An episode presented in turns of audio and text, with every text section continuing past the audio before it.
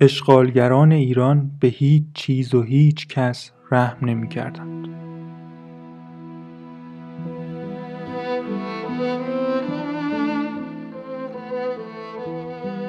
به نام خدا سلام من علیرضا رعفتی اپیزود 27 م پادکست روزنامه چی رو براتون روایت می‌کنم. توی این اپیزود قرار یک یادداشت از آقای ابوالقاسم شهیدی که توی مجله خاطرات وحید چاپ شده رو با هم مرور کنیم. آقای شهیدی دهه 20 شمسی رئیس اداره خاروبار اصفهان بوده. جمله‌ای که اول اپیزود گفتم در واقع تیتریه که آقای شهیدی برای یادداشتش انتخاب کرده. نوشته اشغالگران ایران به هیچ چیز و هیچ کس رحم نمی کردند. زیر تیترش هم نوشته خاطره ای از کمبود خاروبار اصفهان در جنگ جهانی دوم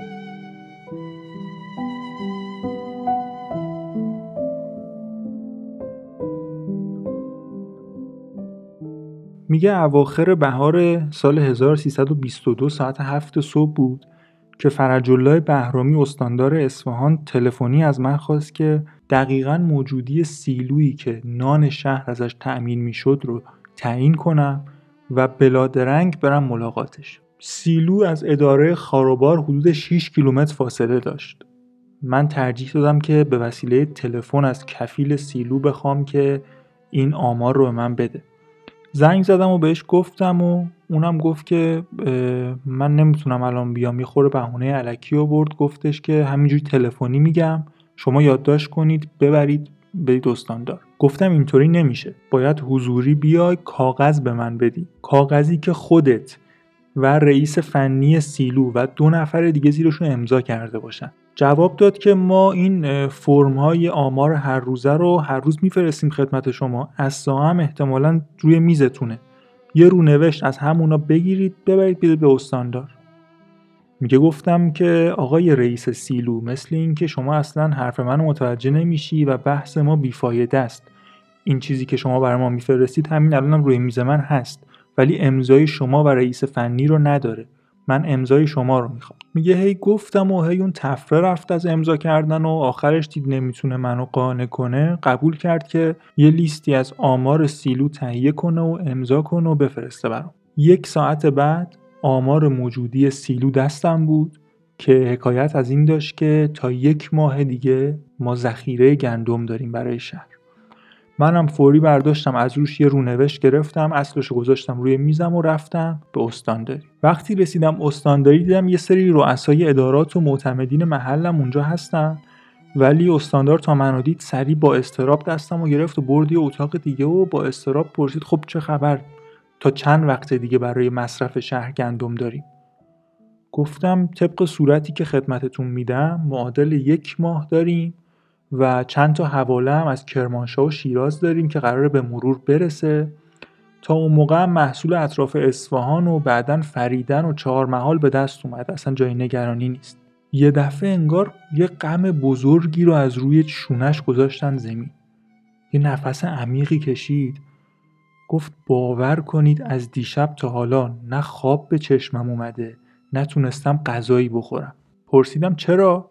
گفت که شرح واقع خیلی مفصله. همینقدر بهت بگم که یه آدم وطن پرست که به آسایش خودش و مردم علاقه منده.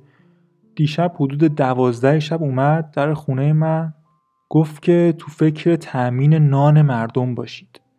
یه سری افراد بیوطن به تحریک بیگانه می‌خوان چو بندازن تو شهر که آقا نان نیست و به این طریق برادرکشی را بندازن. توی این ها ریشه اختلاف خانواده ها با یکدیگه عمیقتر بشه توی این حیث و بیس و آشوب انگلیسی بتونن آلمانیا و طرفدارانشون رو دستگیر کنن. داخل پرانتز بگم حتما می‌دونید اون سالها سالهای جنگ جهانی دوم بوده و انگلیسی ها توی اپیزودی که اسمش مهمانی انگلیسی بود گفتیم که از جنوب وارد ایران شده بودن و به گفته خودشون دنبال آلمانی ها میگشتن بین مردم. میگه این بنده خدا اومد دیشب به من گفت که آره اینجوریه. می‌خوان چوب بندازن بین مردم و آشوب بپا کنن و از این بلوا بتونن استفاده کنن. از اون طرف می‌خوان توی همین آشوب هرچی مواد غذایی و ارزاق بین اهالی هست و قارت کنن و بزنن تخریب کنن که اگر یه روزی آلمان پیشروی کرد و تونست به ایران برسه غذا و آزوقه نداشته باشه توی این کشور. میگه خب منم بهش اعتماد دادم که آقا نه هستش. تا یک ماه دیگه داریم و از اون ورم محصولات اطراف اصفهان می‌رسه و خیالت راحت. اومدم یکی دو روز بعد اول صبح رئیس سیلو مثل افرادی که از یک سانحه مرگبار یا زلزله وحشت کرده باشه اومد تو اتاق من. عین کسایی که بیماری قلبی دارن و از یک ساختمان به اجبار باید بالا برن خودشو انداخت رو صندلی و نفس نفس می‌زد و عرق رو پیشونیش بود و گفتم چی شده؟ گفت آقا یک اشتباه وحشتناک رخ داده. گفتم خب حرف بزن ببینم چی شده. گفت ما اون لیستی که به شما دادیم اشتباه بوده. ما آمار سیلوهامون رو از دو جا می‌گیریم. یکی دفاتری که آمار رو توش می نویسیم یکی کنتور کسی که هر روز میره اینا رو یادداشت می‌کنه. ما به اشتباه اون لیستی که به شما دادیم کنتور خروجی رو داده بودیم. چیزی که الان توی سیلو ما داریم شاید خیلی داشته باشیم برای یک هفته بتونیم نان شهر رو تأمین کنیم. میگه بهش گفتم همینو بنویسم بردارم ببرم پیش استاندار. دوباره هی تفره رفت از نوشتن. گفتش که نه من نمی نویسم همینجوری برید بگید. خلاصه وادارش کردم اینم نوشت و امضا کرد و پا شدم رفتم دفتر استاندار. گفتم که آقا وضع اینه. انگار آب سرد و ریختن رو سر استاندار. رنگش پرید و گفت که چاره چیه؟ همه خواهیم سوخت. گفتم حالا نگران نباشید من راه چاره دارم. فقط حمایت شما رو می‌خوام. گفت هر راهی که داشته باشی من ازش حمایت می‌کنم. فقط یه چاره بیار که ما از این مخمسه نجات پیدا کنیم. گفتم ببینید امروز تنها منافع این وضعیت کشور این آشوب کشور منافعش رو دارن کارخانه دارها می‌برن. چرا؟ چون مثلا پتویی که قبلا جفتی 25 ریال میفروختن به ارتش ایران الان دارن دونه 15 تومن میفروشن به متفقین. پارچه ای که می آوردن تو بازار مردم نمیخریدن الان دارن خدا تومن میفروشن به انگلیسی ها الان کارخونه داران که دارن از این وضعیت سود می‌برن. از اون طرف اگر یک بلبشویی بشه دوباره همین کارخونه داران که توی خونهشون لوازم لوکس هست و کلی مال و اموال دارن که باید از آشوب بترسن.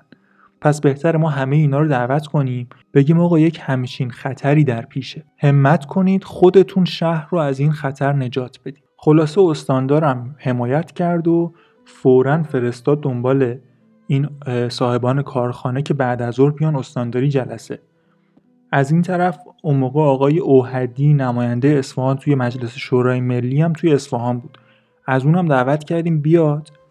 از این طرف من به استاندار گفتم برای اینکه کارو بالا جلوه بدیم جلو این کارخونه دارا و بگیم که شرایط خیلی وخیمه و مسئولین کشوری و لشکری پای کارن بیایم هر چی مسئول کشوری و لشکری الان توی اصفهان هست رو دعوت کنیم. از فرمانده لشکر گرفته تا دادستان و رئیس شهربانی و رئیس ژاندارمری و همه رو بگیم بیا از این طرف هم استاندار سپورت به شهربانی که دو تا افسر بفرسته در خونه هر کدوم از این کارخونه دارا با احترام برشون دارن بعد از ظهر بیارن. بهونه نیارن که نمی‌تونیم بیایم و نفهمیدیم چی شد و این حرفا. خلاصه بعد از ظهر همه این کارخونه دارا و سرمایه‌دارای شهر پا شدن اومدن تو استانداری اصفهان و همین که مدعوین حضور پیدا کردن و جلسه شروع شد استاندار پا شد با کلمات و جملاتی گرم یه جوری که احساسات اینا رو جریه دار بکنه. از این حرف زد که آقا گندم نیست و یک فکری بکنید و یک چاره بکنید. مرحوم حاج جواد کسایی که اون موقع هم همیشه تو حل مشکلات همکاری می‌کرد و آدم درستی بود و بقیه هم قبولش داشتن. بعد از اینکه حرفای استاندار تموم شد گفت که آقایون من سنم از شما بیشتره. شما شاید یادتون نباشه. ولی من یادمه یکی دو دفعه ای که شهر دچار کمبود گندم شد. یادمه چه مصائب نکبتباری دامنگیر ساکنین شد. چه خونه هایی که سوخت چه جوونایی که کشته نشدن. اون روز اگر مردم جنجال کردن یک جنجال ایرانی بود. ولی امروز اگر خدایی نخواسته اتفاق غیرمنتظری پیش بیاد دیگه خاموش کردن اون به این آسونی نیست. چون سر سیم تحریک به دست خارجی هاست. بیایید برای خاطر خدا هم که شده دست به دست هم بدیم این شهر رو از نابودی نجات بدیم. حرفای حاج جواد کسایی که تموم شد بقیه کارخونه دارا تایید کردن و گفتن که خب ما آماده ایم. حالا باید چیکار بکنیم؟ خب تا اینجای ماجرا همه چی خوب پیش رفته و آقای شهیدی هم همه کارخونه دارا رو دعوت کرده و استانداری و کارخونه دارا هم گفتن ما حمایت می‌کنیم و همه چی گل و بلبل. اما ادامه ماجراست که دست دخالت بیگانه میاد وسط و شاهد جنجال بزرگ هستیم. ادامه این روایت رو توی اپیزود 29 پادکست روزنامه چی بشنوید. روزنامه چی شنبه ها و سه شنبه ها منتشر میشه. با ما همراه باشید.